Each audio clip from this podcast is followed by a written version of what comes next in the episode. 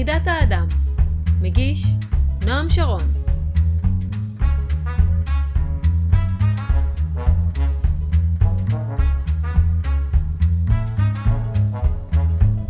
בפני נפש האנתרופוסוף, באותיות זהב, צריכה להיכתב המחשבה. היה איש יוזמה. וישמר שמא עקב מעצורים של גופך או קשיים שעלולים לעמוד בדרכך, לא תמצא את מוקד ישותך, שם נמצא מקור יוזמתך. ראנה שבמהלך חייך תלויים כל גיל ועצב, כל עושר וכאב, במציאה או באובדן של יוזמתך האינדיבידואלית בעולם. שלום לכן ולכם, מאזינות ומאזינים. חידת האדם חוזרת אחרי הפסקה של מספר שבועות. אני מקווה שהתגעגעתם לצלילים האלה. הפעם יש לנו פרק שעוסק באחד מהנושאים המרתקים ביותר באנתרופוסופיה שאתם לא מכירים, כסף. רודולף שטיינר מוכר בעולם כהוגה רוחני, איש חינוך, רפורמטור חברתי, אמן, מחדש החקלאות, הרפואה ועוד הרבה דברים. אבל לא הרבה יודעים שהוא גם עסק בכלכלה, והוא נתן סדרת הרצאות בנושא שנקראת כלכלה עולמית. יש אותה בעברית.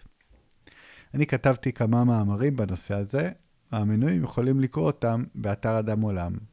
אולי גם בעתיד אקליט פרק בנושא הזה, אבל הפרק הנוכחי יעסוק באופן ממוקד בשאלת הכסף. והמרואיין שלנו הוא אריה בן דוד, איש שחוקר את שאלת הכסף הרבה מאוד שנים. אריה נמנה על דור המייסדים של האנתרופוסופיה בישראל, והוא המורה האישי שלי לאנתרופוסופיה, כאשר למדתי בחוג לחינוך ולדורף במכללת דוד ילין. חוג שאריה היה ממייסדיו ומניהל אותו עד לאחרונה. אריה הוא אמן, צייר ויזם כלכלי שמנסה להוציא אותנו מהשיטה המוניקרית הקיימת, כלכלת החוב ששולטת בנו, במקום שאנחנו נשלוט בה. תכף נשמע על זה. והוא מנסה לייצר אלטרנטיבות ששמות את רווחת האדם במרכז העשייה הכלכלית. אחרי הרעיון עם אריה, אוסיף כמה מילים על בנקאות אנתרופוסופית, מתוך כתבה שפרסמתי על הבנק האנתרופוסופי הגרמני GLS, לאחר ביקורי בו בשנת 2018. אריה גר בקיבוץ פלמחים, ליד הים, אז זאת הזדמנות מצוינת להכניס אפקט סאונד של גלים. האזנה ערבה.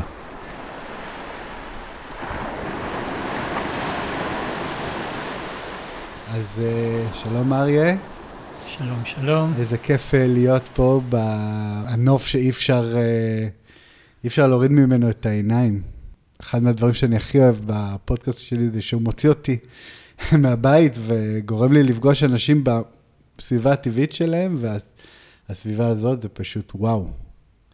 כן, רואים את הים מאשדוד עד יפו, יוצאים בבוקר, מטיילים לאורך הים.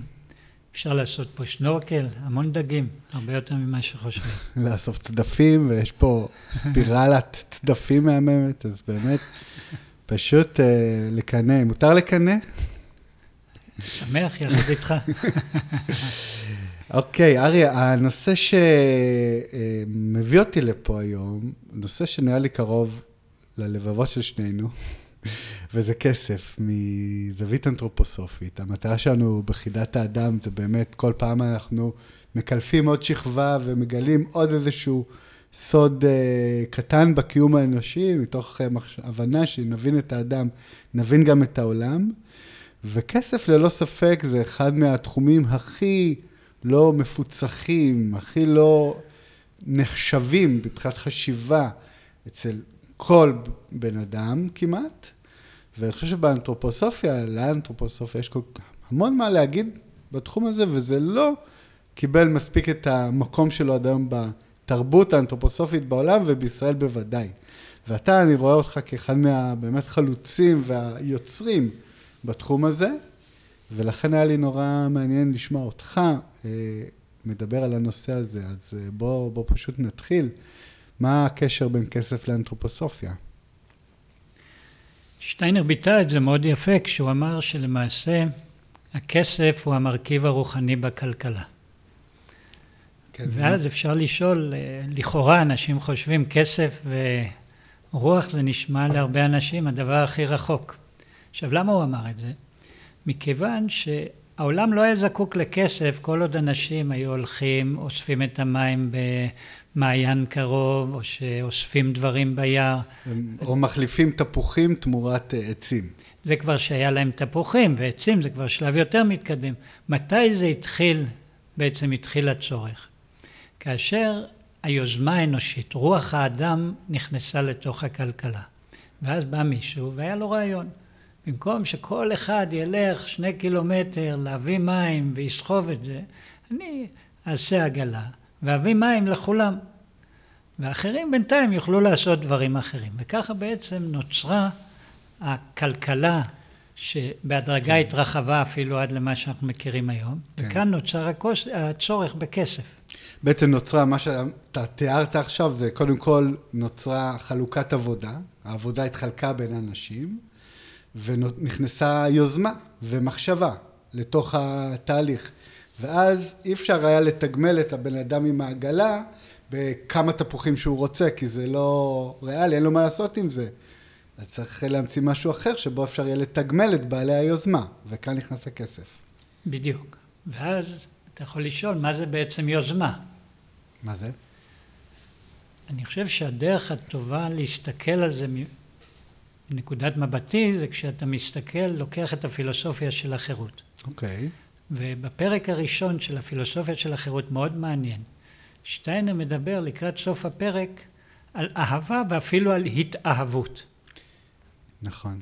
והוא לא רק שמדבר על זה, הוא אומר שאנשים נוטים לומר שאם מישהי מאוהבת, אז היא כמו רואה את העולם בעיניים ורודות והיא לא רואה את המציאות. נכון. והוא אומר, אפשר גם להסתכל על זה אחרת. הפוך. מי שיש לו אהבה, האהבה שלו מאירה את עיניו לראות דברים שאחרים לא רואים. אז יש לך אהבה, אתה רואה את מה שלא ניתן לראות אם אין לך אהבה. זאת אומרת, היא דווקא מרחיבה את יכולת הראייה שלך. שזה באמת uh, מקסים, ואני זוכר שקראתי את זה, שאלתי מה המשפט המקסים הזה קשור לפילוסופיה של החירות, אחר כך זה מתברר, אבל עכשיו אני שואל אותך מה המשפט המקסים הזה, איך הוא קשור לכסף. ובמיוחד איך הוא העז לומר אותו בספר פילוסופיה של המאה ה-19. בכל אופן, הקשר הוא קשר ישיר, מכיוון שיוזמה היא פעולה בעצם שהיא נובעת מתוך האימפולס הפנימי של האדם, שמאיר את העולם בעיני האהבה, מה שאמרתי קודם, ואז פעולה היא נהיית חופשית בעולם כאשר הבן אדם פועל מתוך אינטואיציה, אבל באופן מאוד קונקרטי, באופן אינדיבידואלי. אז האינטואיציה האינדיבידואלית שלי, שחווה משהו בעולם, שנמס אל הצרכים של האנשים, אל הצרכים של העולם. שזאת אהבה. שזאת אהבה, מולידה בתוכי את האימפולס לפעול וליצור משהו חדש. והאימפולס הזה הוא למעשה המרכיב הרוחני בכלכלה, והוא מתורגם לכסף ככלי שמעביר את המידע הזה. אבל למעשה כסף הוא משהו שבני אדם מייצרים. הוא לא משהו שכמו מים או אנרגיה, אנרגיית שמש או דבר שנמצא בעולם. אז... אה, בני אדם מייצרים אותו, אבל יותר מזה, הם גם, הם אלה שנותנים לזה את הערך, כי הכל מבוסס על אמון בכסף. אנחנו מסכימים בינינו ששטר המאה שקל האלה אה, שווה מאה שקלים, והבנק יכבד אותו. אם לא נסכים בינינו, אז הכסף הזה לא שווה שום דבר. וזה קורה לפעמים. אז אנחנו רואים פה שתי תופעות מאוד מעניינות. דבר אחד, שכדי שכלכלה תפעל, היא דורשת רמה מסוימת של אמון, שאני מאמין שמה שהעברת לי יהיה שווה משהו, כי אחרת זה סתם נייר. מה ההבדל בין נייר שהוא כסף אמיתי במרכאות, או נייר של צעצועים של ילדים שמשחקים בכסף, שאנחנו מאמינים שאם אני אקבל את הנייר הזה הוא יהיה שווה משהו. עכשיו, רוב הכלכלה הקיימת בעולם היא מבוססת על אמונה אבל היא אמונה די דתית ודי עיוורת, והיא לא בהכרח מכוסה על ידי התוצאות של המציאות, ולכן... מה זאת אומרת? לא, פה, פה אני אשמח ל... תראה, המילה קרדיט היא בעצם נלקח, נלקחת בלטינית מתוך קרדו, אמונה. שזה אמונה. אוקיי. למעשה... אני מאמין שתחזיר לי. בדיוק. עכשיו, לא סתם הבנק אומר לך שאני נותן לך קרדיט, אני נותן לך אמונה, אני מאמין בך וכל הדברים האלה. אבל המקום שבעצם הדברים קורים היום בכלכלה הקיימת, 97 אחוז מכל הכסף בכלכלה מיוצר כחוב על ידי בנקים פרטיים שמייצרים במובן מסוים מהאוויר כסף ומקלידים אותו על המחשב שלו. אתה נרגש כי הם נתנו לך קרדיט ואתה לא שם לב שהם בעצם נתנו לך משהו שלא קיים, אין להם את זה, וזה לא לשרת אותך, זה לא לשרת את הכלכלה, אלא לשרת אותם. ולכן יש כאן הונאה אדירה, כי הם נותנים לך להאמין שהם עושים את זה בשבילך, הם נותנים לך להאמין שהכסף הזה זה משהו שהם נותנים לך, שיש להם, אבל אין להם את הכסף הזה. אוקיי, okay, אוקיי, okay, אני חושב שכדאי שפה רגע נעצור, כי כמו שאתה אומר דברים שלמי ששומע אותם בפעם הראשונה זה... מפוצץ את הראש. אמ, זה באמת, גם מי שמכיר את זה, זה עדיין מדהים לשמוע את זה כל פעם מחדש. בעצם מה שאמרת, שכסף אה, נוצר כחוב כאשר ניתנת הלוואה בבנק, אבל הבנק לא נותן כסף שיש לו, הוא נותן כסף שלא קיים למעשה, הוא נברא באותו רגע שבו הפקיד מתקתק שורה ומעביר לחשבון שלך את אותו סכום, באותו רגע הוא נוצר כחוב, ומאותו רגע והלאה אתה עובד כדי להחזיר אותו בתוספת ריבית, ואז נוצר הכסף באמת, באיזשהו מובן. אם אתה לוקח דוגמה של משכנתה, והמילה משכנתה באנגלית, מורגג', היא אומרת בעצם אחיזת מוות. מורטה זה מוות, גייג', אינגייג', לאחוז. באמת? אחיזה. וואו, אוקיי. וזה לא סתם, כי בעצם מורגג' זה אחיזת מוות. עכשיו, אנשים חושבים שאתה באת לבנק, והבנק זה שנתן לך את הכסף שהיה לו. אבל בעצם זה אף פעם לא מה שקורה. הבנקאי בא ואומר לך, תמלא את הדפים האלה ואת הדפים האלה, ומראה לך, תחתום ב-X, תחתום כאן, תחתום כאן, תחתום כאן, הכל בשורות קטנות. מי שנותן ראשון את הכסף זה אתה לבנק. החתימות האלה זה כמו 240 צ'קים דחויים. ואז הבנקאי, בגלל שהחברה שלנו בנתה מערכת אה, כלכלית, אה, שבעצם במקום שהיא תשרת את האנשים, היא משרתת את אדוני ההון, אז מה שקורה אז, שהוא לוקח את הכסף שלך, שהוא לא רק הכסף שיש לך היום, אלא כסף שאתה הולך לעבוד ולהרוויח בעוד אה, עשרים שנים הקרובות. 240 צ'קים כאלה מקופלים לעשר חתימות ב-Xים שהבנקאי סימן לך, כי זה יותר אסתטי, הוא מסתובב, מקליד את הכסף שאתה נתת לו, ומותר לו לרשום את זה כאילו זה כסף אמיתי, ואז הוא מופיע בפלוס מיליון שקל בחשבון שלו. ואז הוא אומר, שמע, אם אני פלוס מיליון, אין לי בעיה לתת לו מיליון. ואז הוא באותו רגע מקליד מיליון חדש שכרגע נברא ונולד אל העולם והוא לא אמר לך שעכשיו הצטרפת לעבוד בשליש משרה בתור עובד בנק שעכשיו שליש מחייך אתה תעבוד כדי להחזיר גם ריבית עד שכיסית אתה כבר תשלם פי שניים מה, מהכסף הזה שהוא הקליד על המחשב שלו. אנחנו חיים היום בעולם שבו הכלכלה בעצם במקום שהיא תשרת את האנשים, האנשים הם משרתים ועבדים של הכלכלה.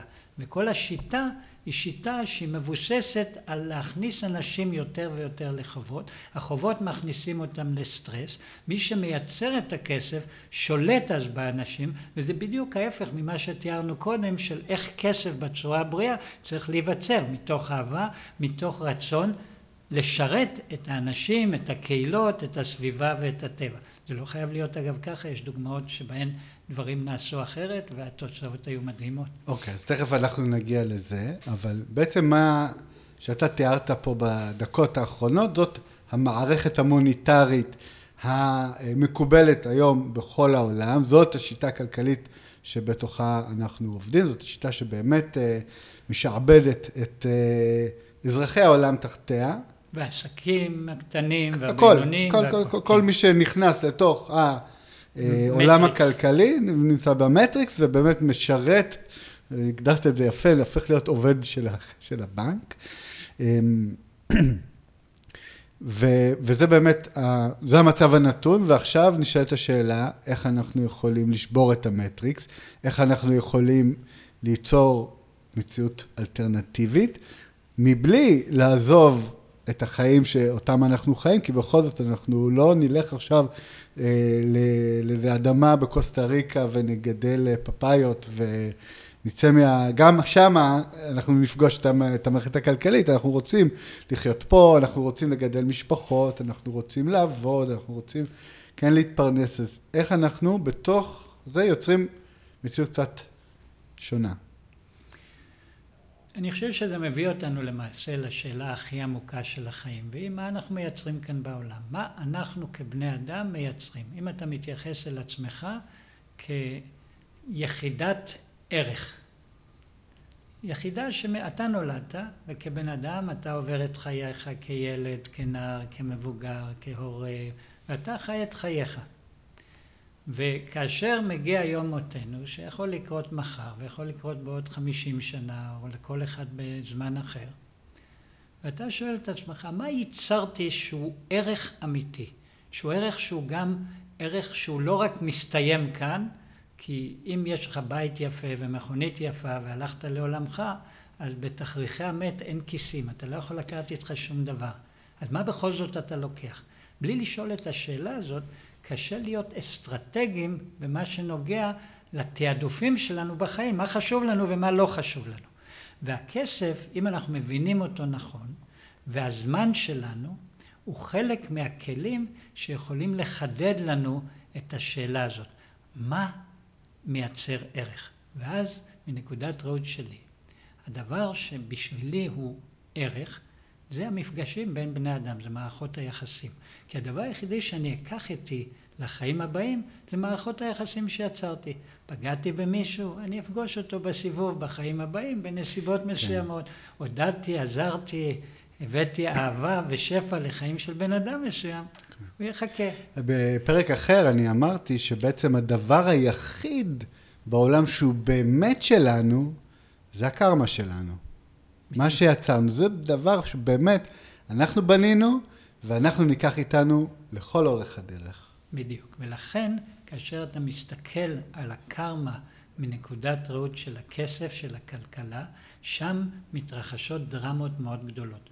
אפילו חיי נישואין, יותר אנשים מסיימים את חיי הנישואין שלהם כתוצאה ממשבר כלכלי מאשר אי התאמה מינית או ביחסים. זה מאוד מעניין.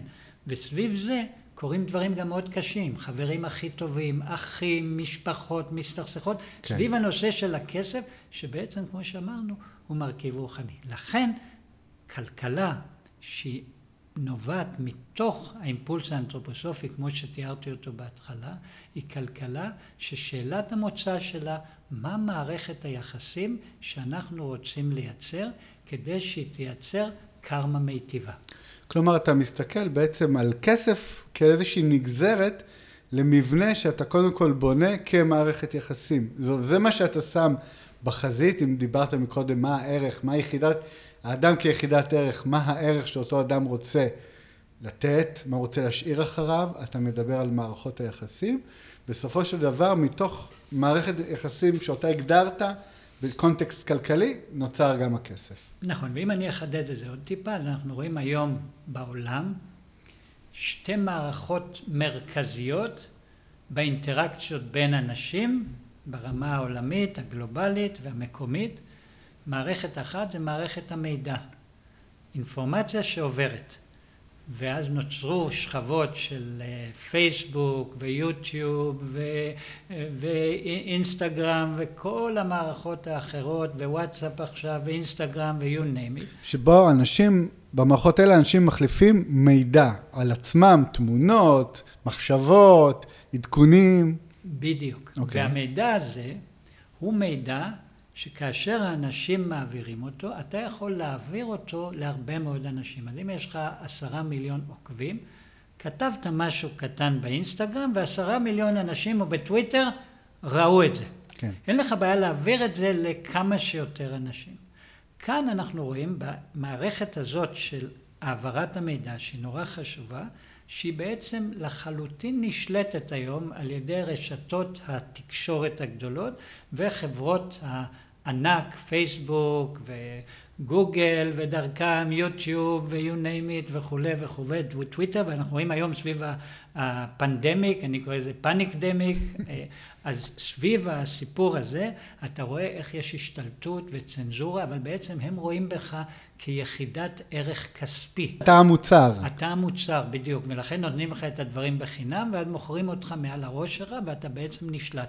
אז אחד הדברים, זה אולי אחר כך אם יעניין, שאני מעורב בו, זה עם אנשים שאנחנו עכשיו בתהליך של בניית מערכת הפעלה חדשה לעולם, גם במבט של אינטרנט חדש לגמרי, שבן אדם שולט ב...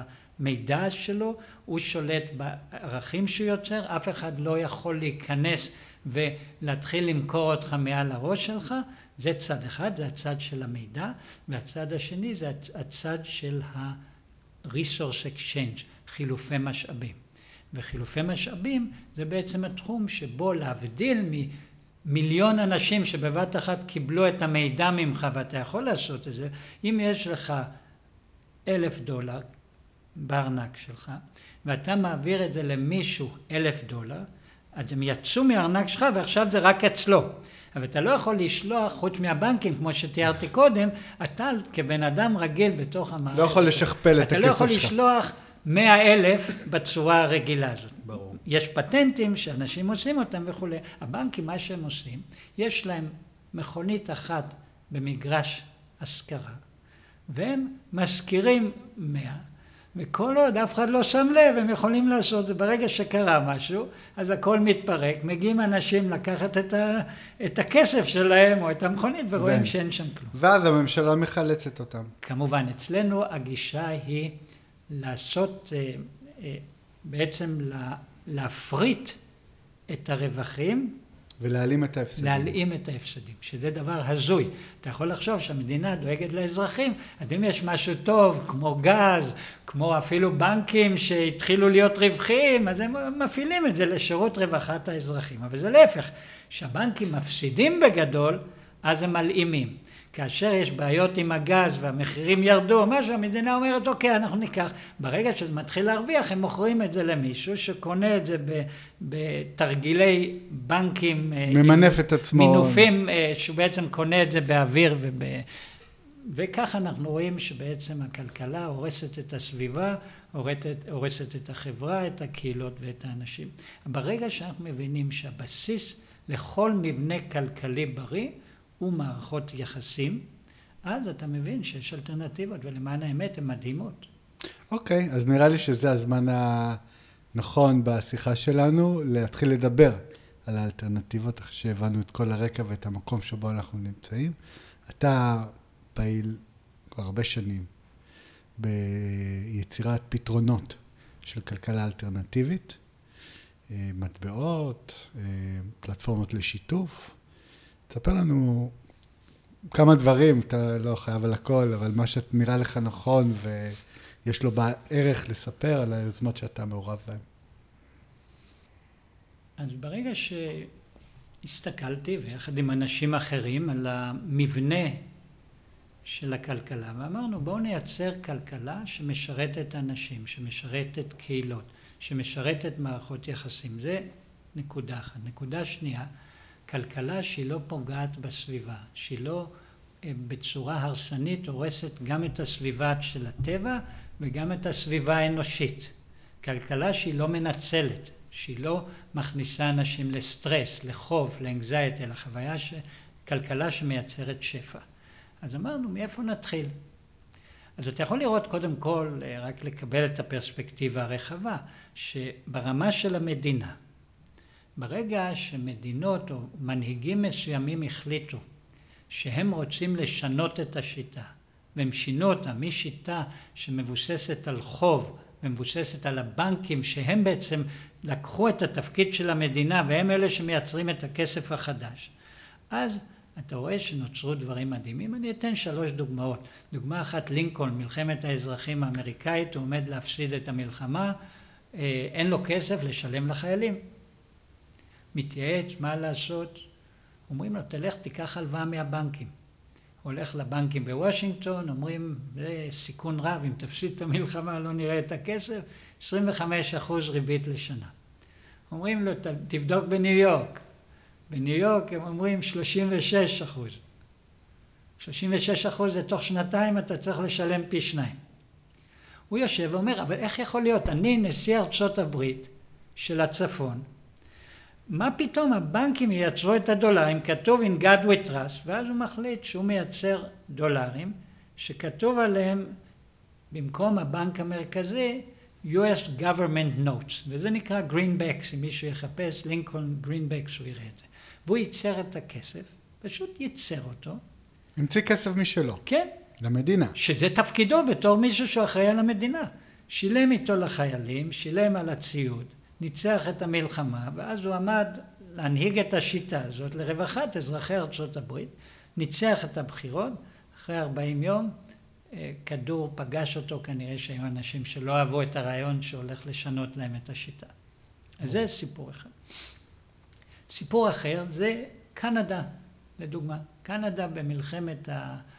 אה, לפני מלחמת העולם השנייה, בשנות ה-30, אחרי המשבר הכלכלי הגדול של 29, מצאה את עצמה כמו כל העולם, גם הייתה אינפלציה בעולם, גם אה, אה, בעצם מיתון נוראי, גם 50 אחוז מהאנשים לא היה להם עבודה, והכל, הכלכלה הייתה במצב מת על הפנים. והתקיים שם דיון, ופתאום אחד, מגרגור, העלה בפרלמנט שם את השאלה, כי הוא פתאום שמע משהו על מה שאנחנו מדברים היום. הוא אומר, תגידו, זה נכון? הוא שואל את הנגיד, או... ואז הוא שואל, תגיד, אפשר לשנות את זה? אז הוא אומר, הנגיד, It is within the rights of the Canadian parliament to decide how the Canadian money is created. אמרו, יופי, אז בואו נשנה.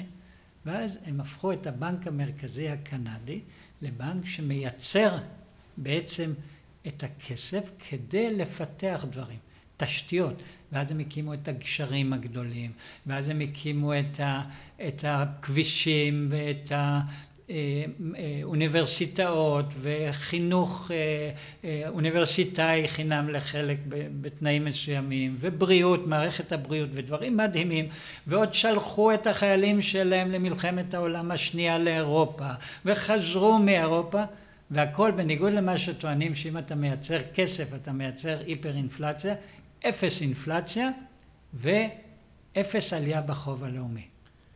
בשלב מסוים בשנות אמצע שנות ה-70 מישהו הצליח, נציגי הבנקים לקחת את השלטון, התחברו לבאזל, אה, החוקים של אה, הבינלאומיים של הכסף, החליטו שהם מפסיקים לעשות את זה, רק מייצרים כמו כולם, ואז החוב הלאומי של קנדה קפץ. התחיל לעלות, אתה יודע במה הקנדים טובים בספורט, נכון? בסקי. בהוקי. הוקי כן. גם, אוקיי. אז ככה נראה הגרף של עליית החוב שלהם, כמו מקל הוקי כזה, אה, עלייה אקספוננציאלית. אז זה דוגמה. אותו דבר אתה יכול לראות בקוסטה ריקה, גם כן הייתה שם מהפכה, הייתה נחשבת למדינה הכי ענייה בלטין אמריקה, הייתה מהפכה של האזרחים, ואז הם יצרו בנק, פאבליק בנק שמשרת את האנשים, ותוך תקופה לא ארוכה הם הפכו להיות המדינה הכי משגשגת בלטין אמריקה, בהתחלה לא הכניסו אותם לתוך הטבלאות, כי הם היו כל כך ירודים, עכשיו לא הכניסו אותם כי הם היו כאילו סקאלה אחרת, אתה רואה מדינה קטנה אפילו הגיעה לרבע הגמר באליפות העולם בכדורגל. אז אה, בקיצור, אתה רואה כאן דברים מעניינים, אז זה ברמה של מדינה. ברמה של states בארצות כן, הברית... כן, שנייה, רגע, אבל אני רוצה להתעכב איתך. אז בעצם אתה אומר שברגע שמדינה אה, לוקחת לעצמה חירות מתוך מנגנון הכסף העולמי, ומתחילה להנהיג את המטבע שלה שמיוצר על ידי הבנק הממשלתי ולא על ידי בנקים פרטיים, בעצם יש פה מפתח להבראה כלכלית מאוד משמעותית במדינה. מדהימה, צריך רק לראות, יש שני גורמים שאסור לתת להם לייצר כסף. אם אתה רוצה שלא תיווצר אה, היפר-אינפלציה ועליות וירידות. אוקיי. Okay. זה הפוליטיקאים והבנקאים. הפרטיים. ואז מה שצריך לעשות זה לתת לבנק המרכזי, Bank of England, בנק ישראל, את התפקיד במקום להיות אחראי על היציבות של הבנקים. היום בנק ישראל, התפקיד שלו לדאוג ליציבות של הבנקים, שהם יהיו רווחיים. תחשוב איזה בנק ישראל, במקום שיהיה אחראי על, על היציבות, לא רק זה, במקום שיהיה אחראי, אחראי על היציבות של משקי הבית בישראל, של האזרחים, הוא דואג לבנקים. אז הוא עושה עבודה מצוינת, כי זאת מערכת היחסים שמבוססת בשיטה הזאת. מי שמייצר את הכסף שולט ואחרים יעבדו פחות בשבילו. אז כאן כל מה שאתה עושה, אתה מסיט את התפקיד של בנק ישראל. אתה אומר, בנק ישראל תפקידו לדאוג ליציבות הכלכלה ולרווחת משקי הבית במדינת ישראל והעסקים.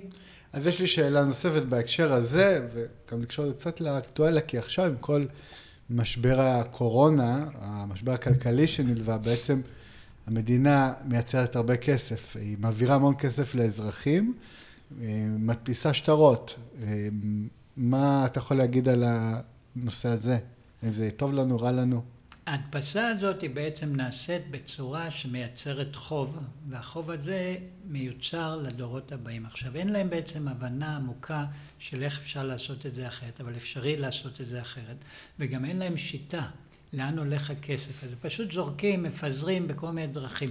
יש בבנק האנגלי לדוגמה, יש שם חבר'ה, בן דייסון, אם אתה זוכר אותו מפוזיטיב מאני, הבאנו אותו בדיוק ב-12, 12, 12. עכשיו זה שמונה שנים mm-hmm. שעשינו כנס גדול של התנועה לשינוי המוניטרי כשייסדנו אותה, והכנס היה באוניברסיטת תל אביב, בבית הספר אה, רקנטי למנהל עסקים, ושם הוא דיבר על הנושאים האלה, אחר כך אה, אה, יש לך, אז הוא עכשיו עבר לעבוד ב Bank of England, יחד mm-hmm. עם מייקל קומהוף, שהוא גם מוביל את הרעיון של לקדם את תוכנית שיקגו במדינה, ואז באים ואומרים שבמקום שהבנקים המרכזיים הפכו אותם לאלה שרק מייצרים את השטרות.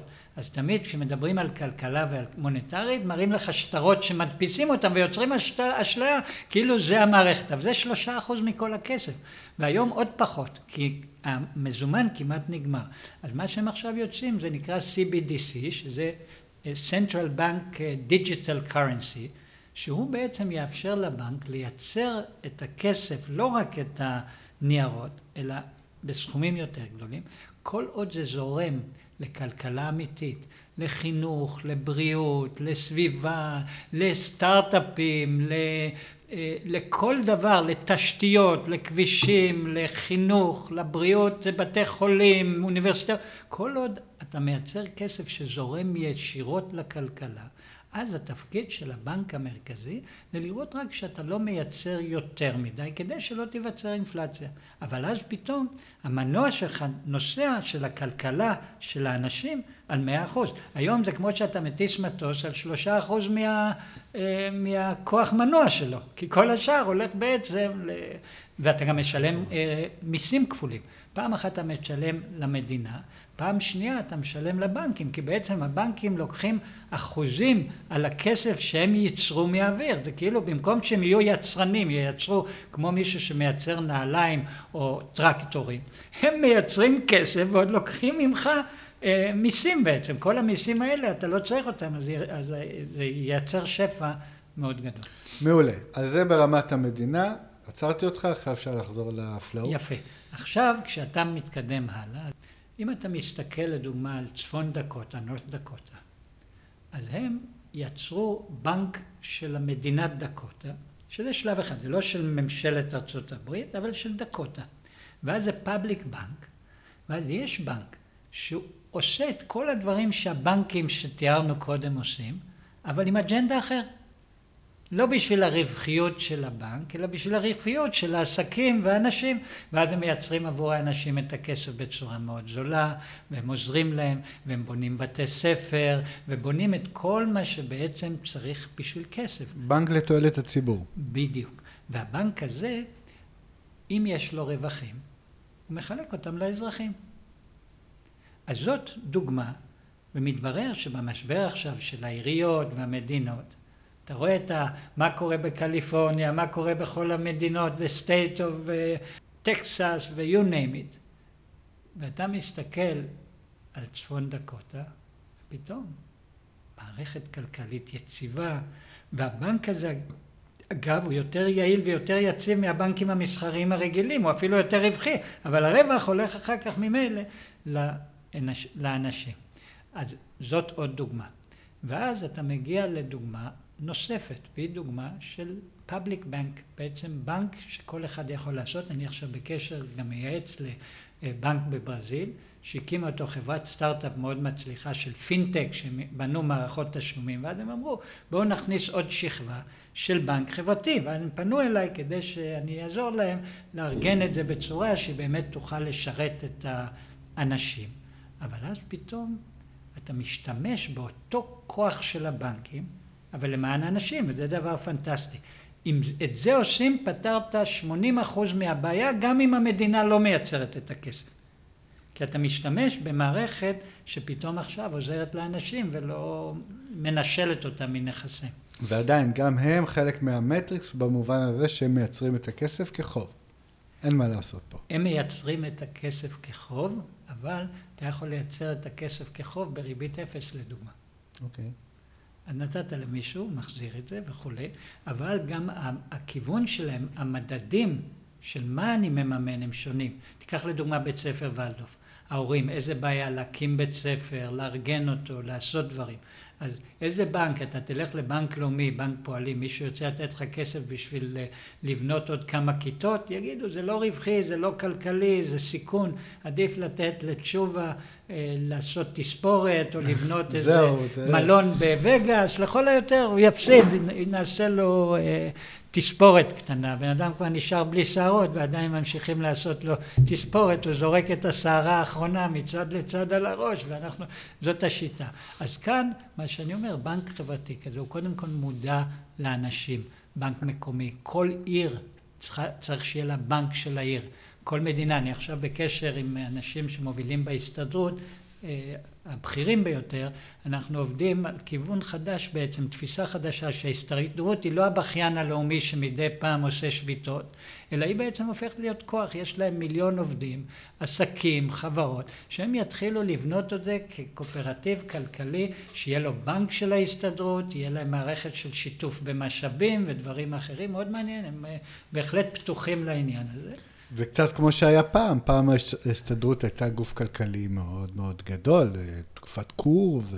נכון, נכון, אבל זה עדיין הסתאב, זה עדיין לא עבד באופן מלא. זה הסתאב, בדיוק. אם אתה מבין, הכוח הזה הוא אדיר. ברגע שאתה מתחיל להפעיל את המשאבים, אה, מתברר שיש פה משאבים אינסופיים. אין לנו בעיה כלכלית אמיתית, הבעיה שלנו היא שהמשאבים לא זורמים. ואז כשאנחנו מבינים את זה, אז יש צורך במערכות הפעלה חדשות שמאפשרות לזרימה, זה, כסף זה currency, אז הוא צריך לזרום. כן. שטיינר משווה את הכסף אה, לדם בגוף האדם. הגוף בריא כאשר הדם זורם בצורה טובה לכל מקום שהוא צריך להגיע אליו. כשהוא מצטבר במקום אחד ולא מגיע למקום אחר, אז נוצרת המחלה. בדיוק. ולא רק זה, אלא שכשהוא מדבר לדוגמה על הלב, אז אנחנו רואים גם באמבריאולוגיה, כשלומדים את התהליך שהעובר עובר, אז אתה רואה שהלב הוא לא משאבה שמפמפמת דם לפריפריה, אלא בדיוק להפך. שהדם אצל העובר זורם, ואז הוא נפגש במרכז, ומתוך הזרימה והריתמוס לאט לאט מתפתח לב. אז גם כאן הכסף במובן מסוים כמעט צריך להתחיל מהפריפריה, והיוזמה החופשית שדיברנו עליה קודם, ומתוך היוזמות האלה לזרום, ובהדרגה נוצר הלב של הכלכלה, שתפקידו לא לתפוס ולהחזיק את הכסף, אלא לאפשר לו לזרום פנימה ולנוע מחודש עם האנרגיה שלו לפריפריה.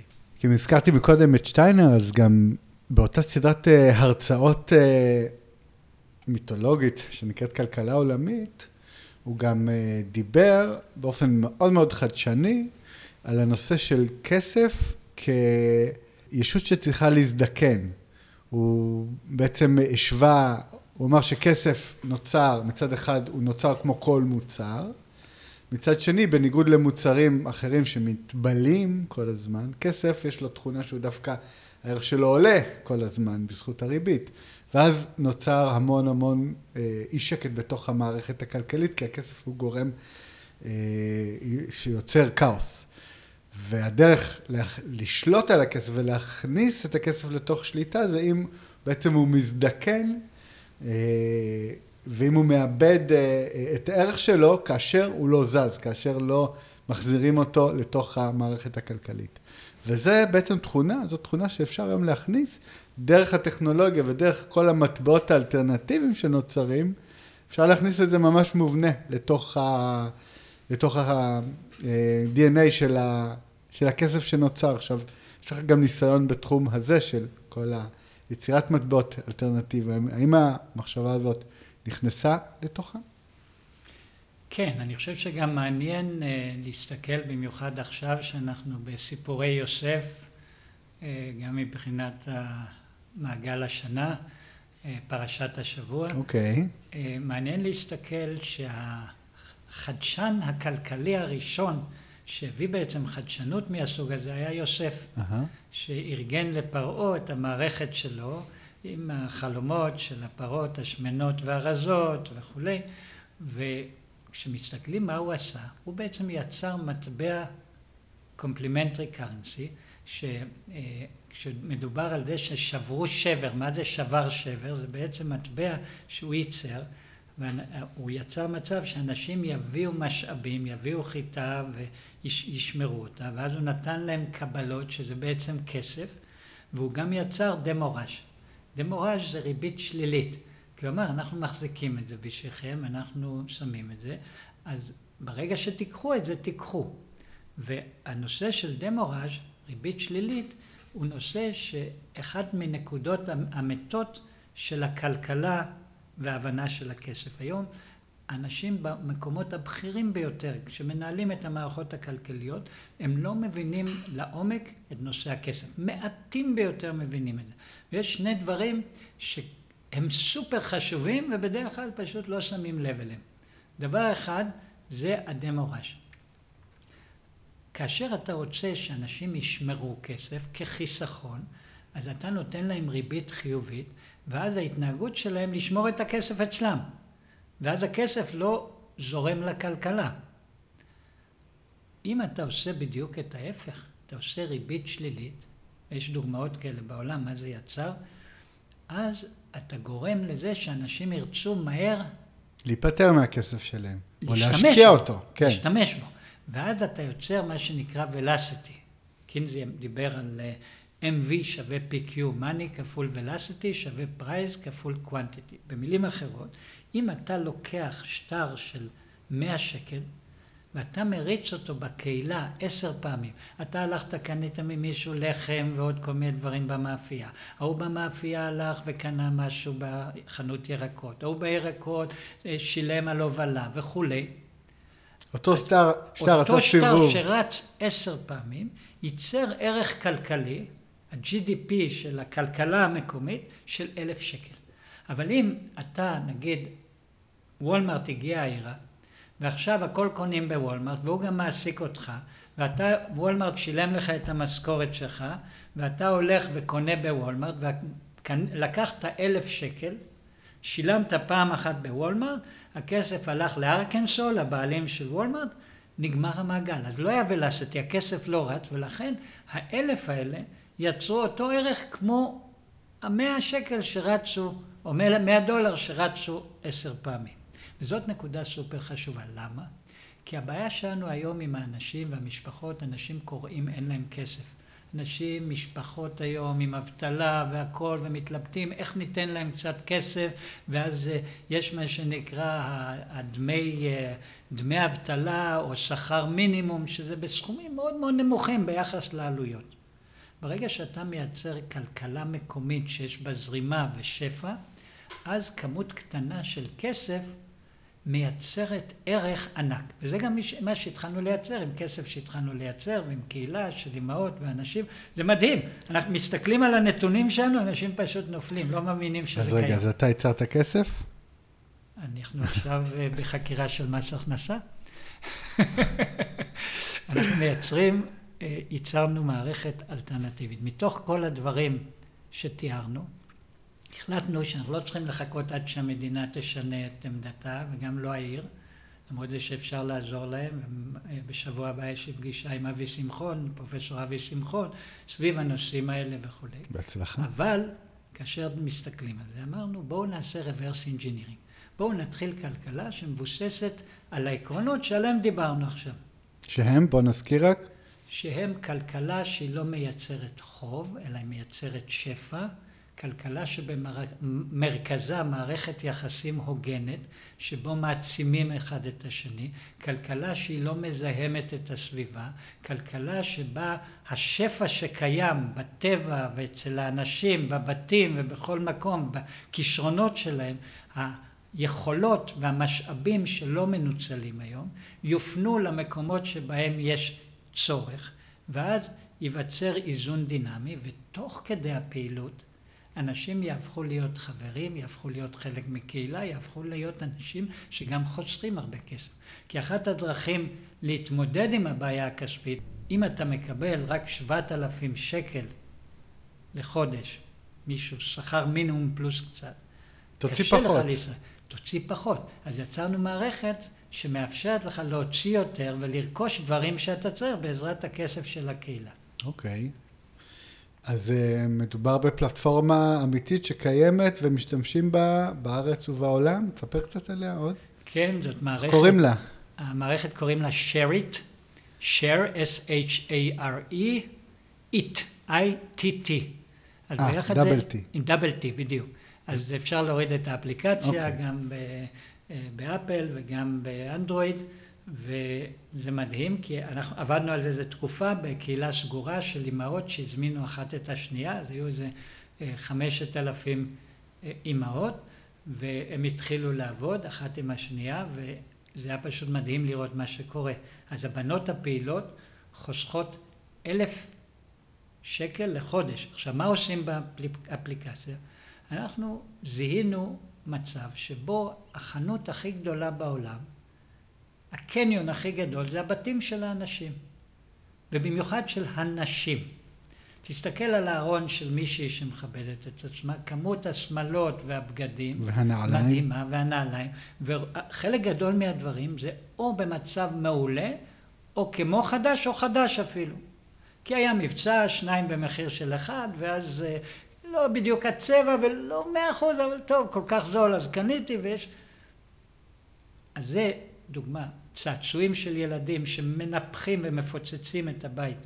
והילדים כבר לא יודעים, וכל יומיים שלושה, וההורים הולכים וקונים. זה נורא, גם אי אפשר לזרוק את זה מול העיניים שלהם, אני... אז, אז אצלנו זה חינוך אחר לגמרי.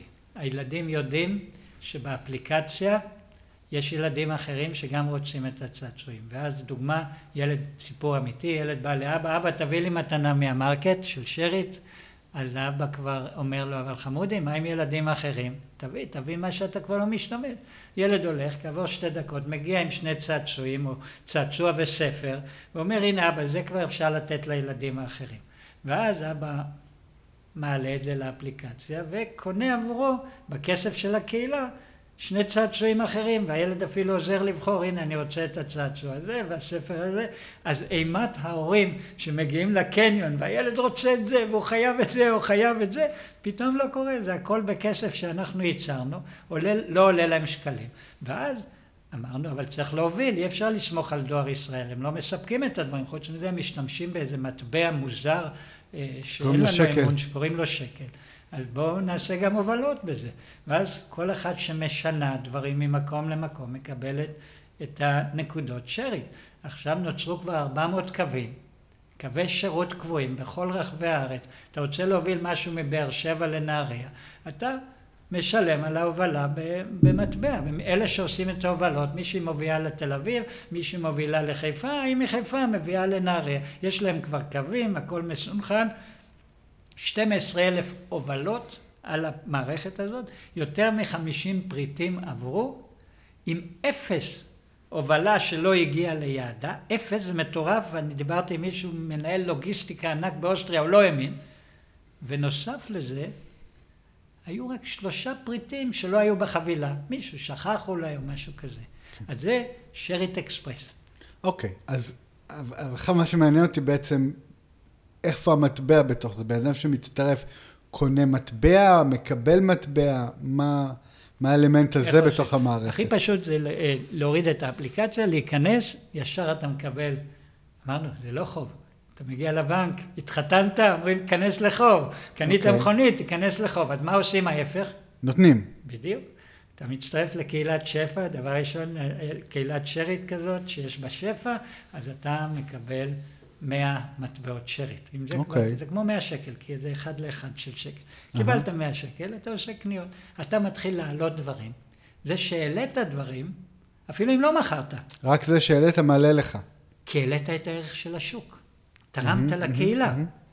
יש יותר פריטים. שני שליש מכל הפריטים שעולים נמכרים. זה מטורף, זה מספרים שפשוט... והאם לא- אני אוכל יום אחד לפדות אה, חזרה את המטבע שרת לשקל?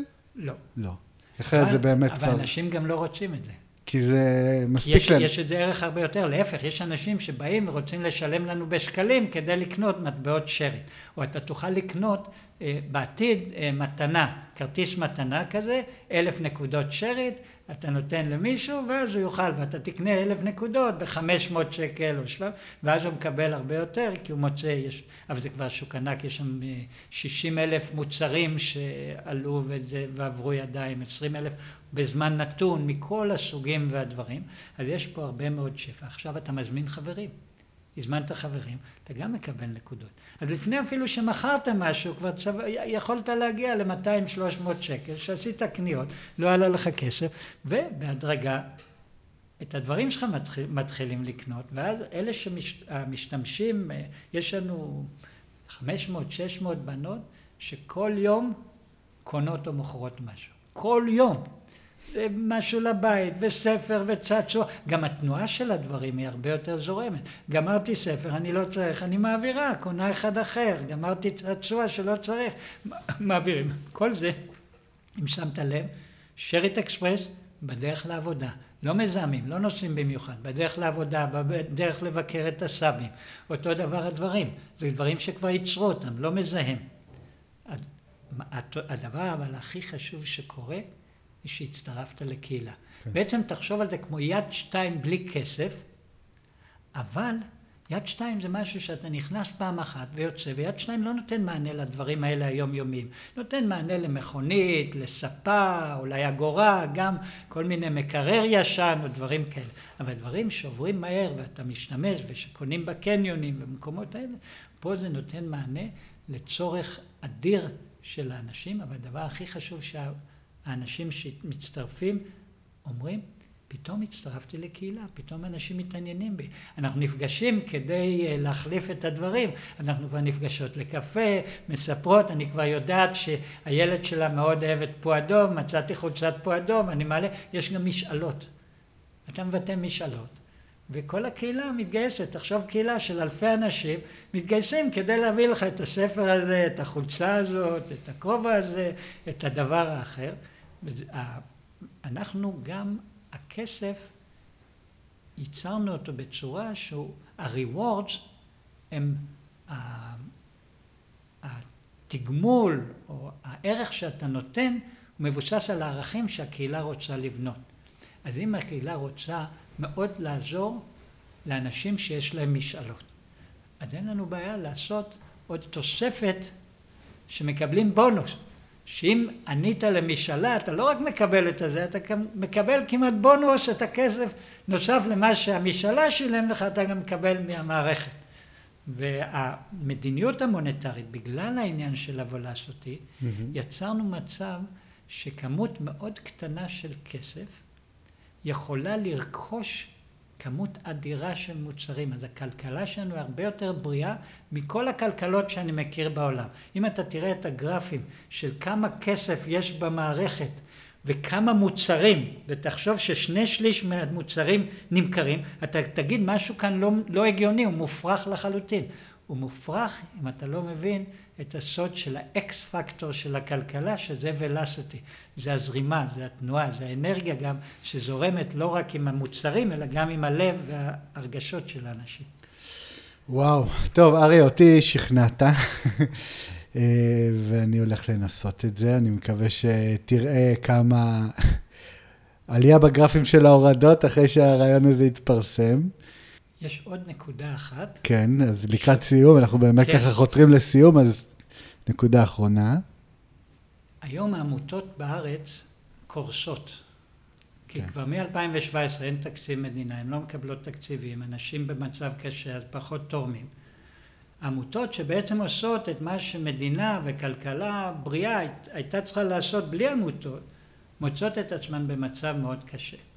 אז אנחנו החלטנו שאנחנו נייצר עבור העמותות כסף. אוקיי. אז איך עשינו? התארגנו יחד עם social delivery, שינוע חברתי, ויצרנו מערכת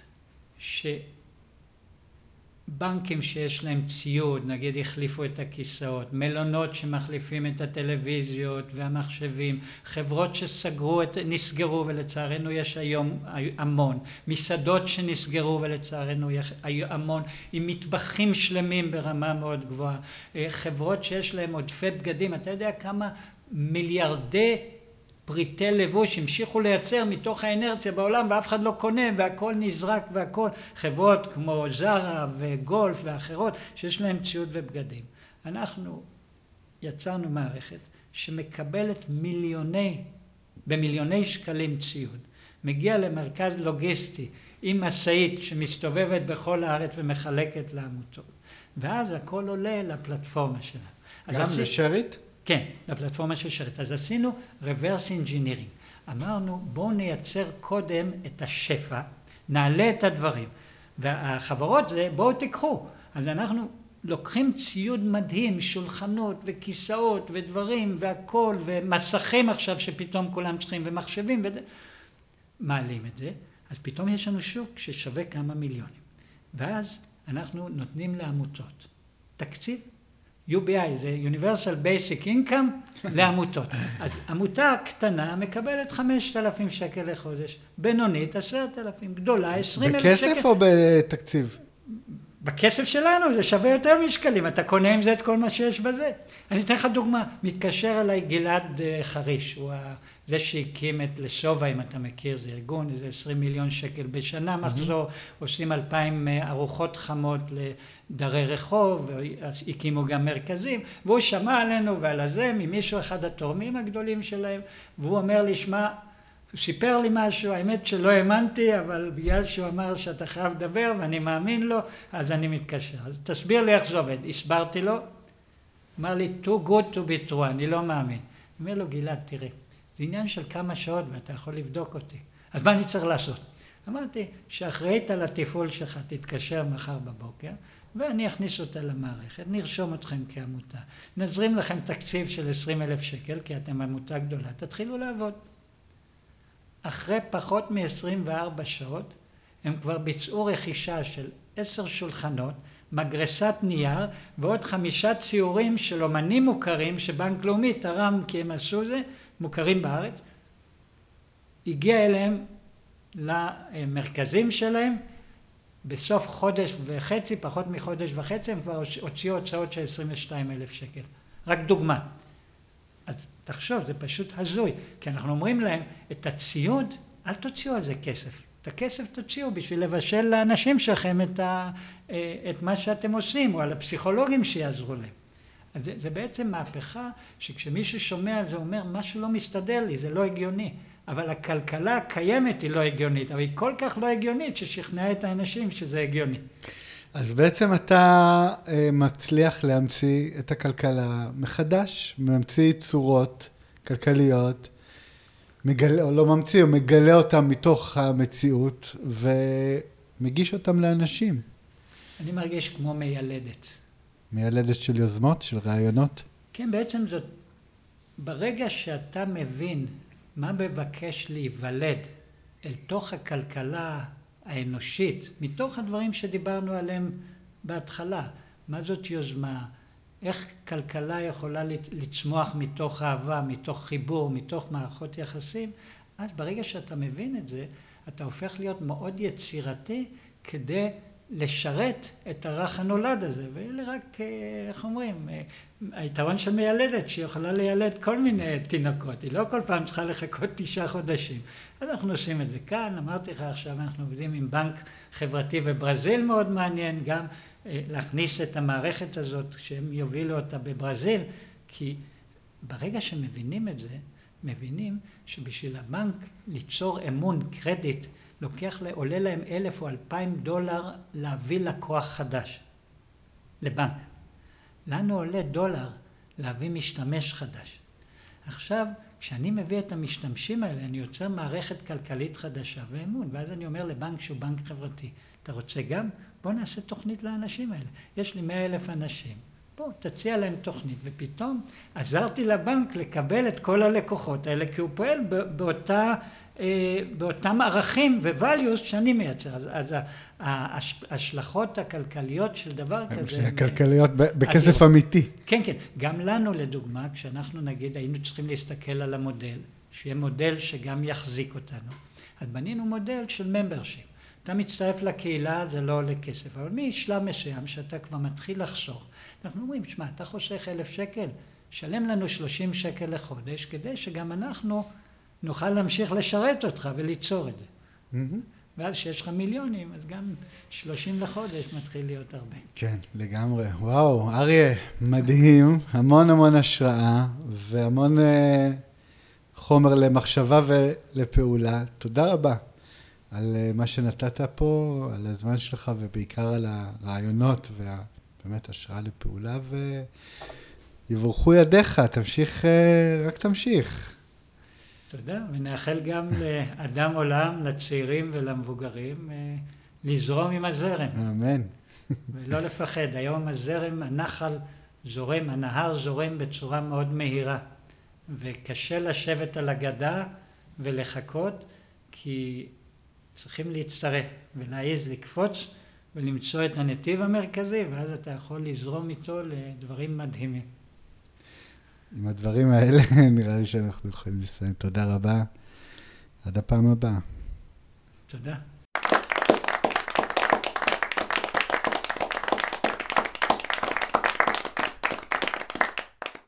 בנק שהוא גם ידיד.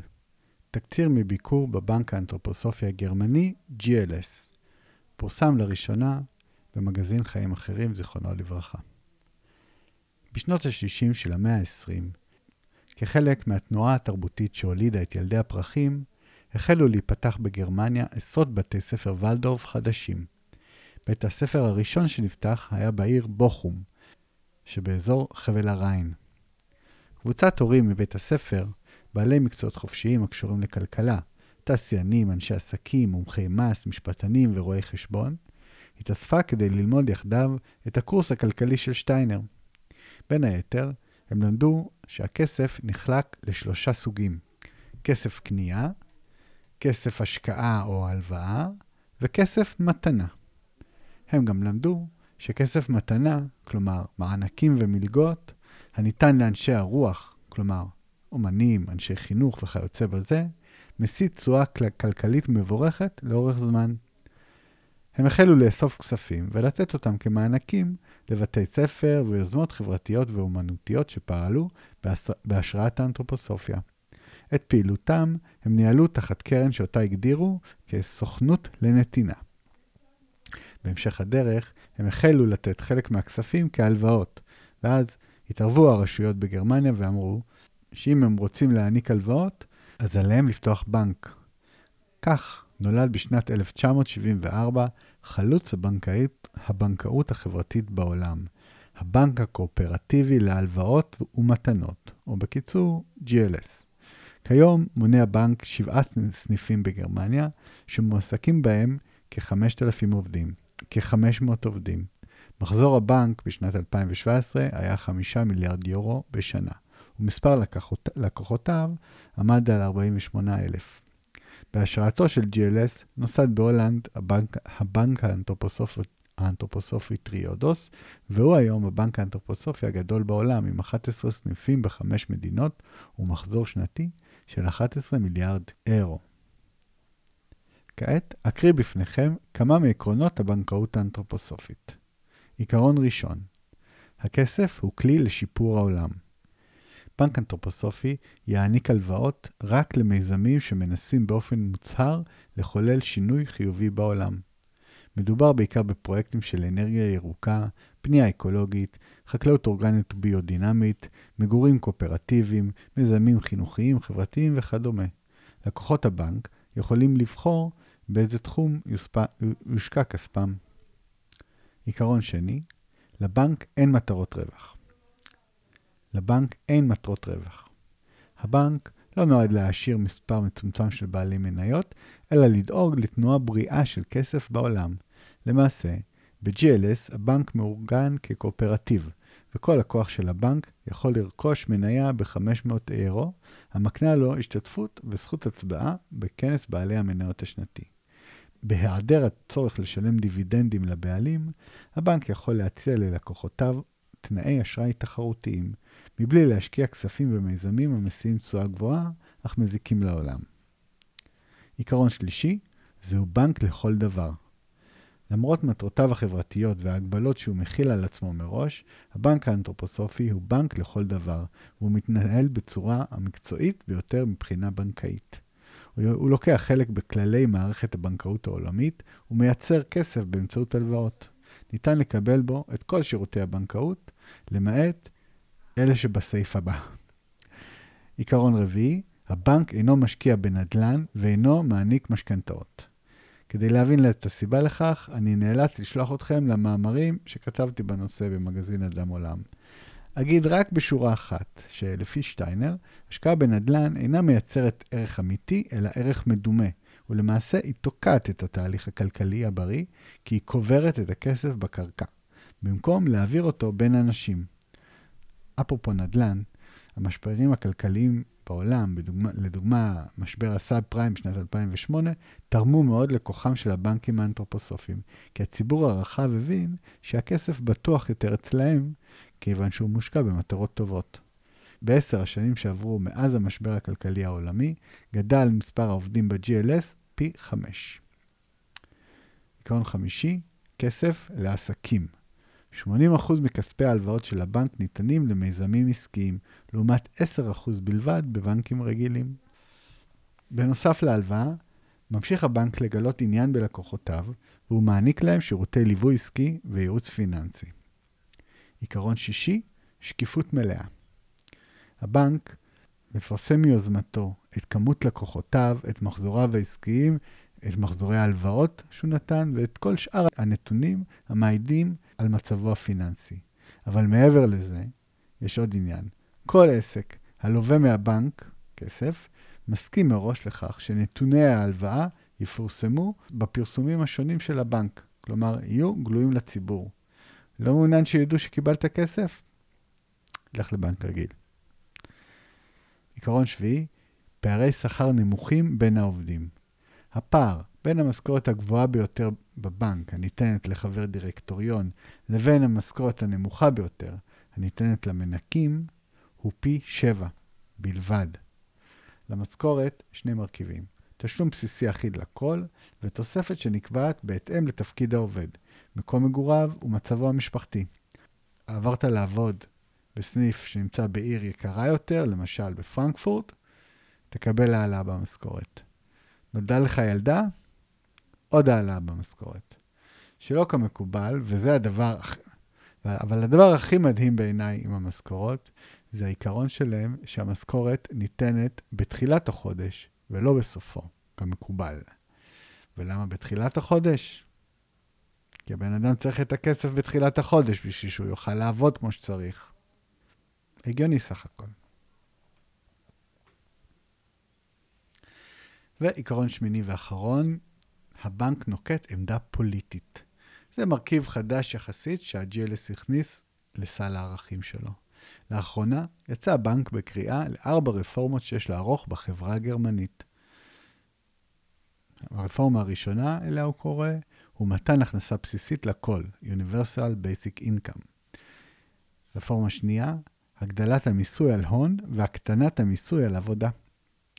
שלוש, הטלת מס על ייצור קוטלי עשבים וחרקים ועל מכירתם. ורפורמה רביעית, הטלת מס על פליטת פחמן דו-חמצני. תראו לי בנק בישראל שינסה להביע עמדה פוליטית או מדינית כזאת או אחרת.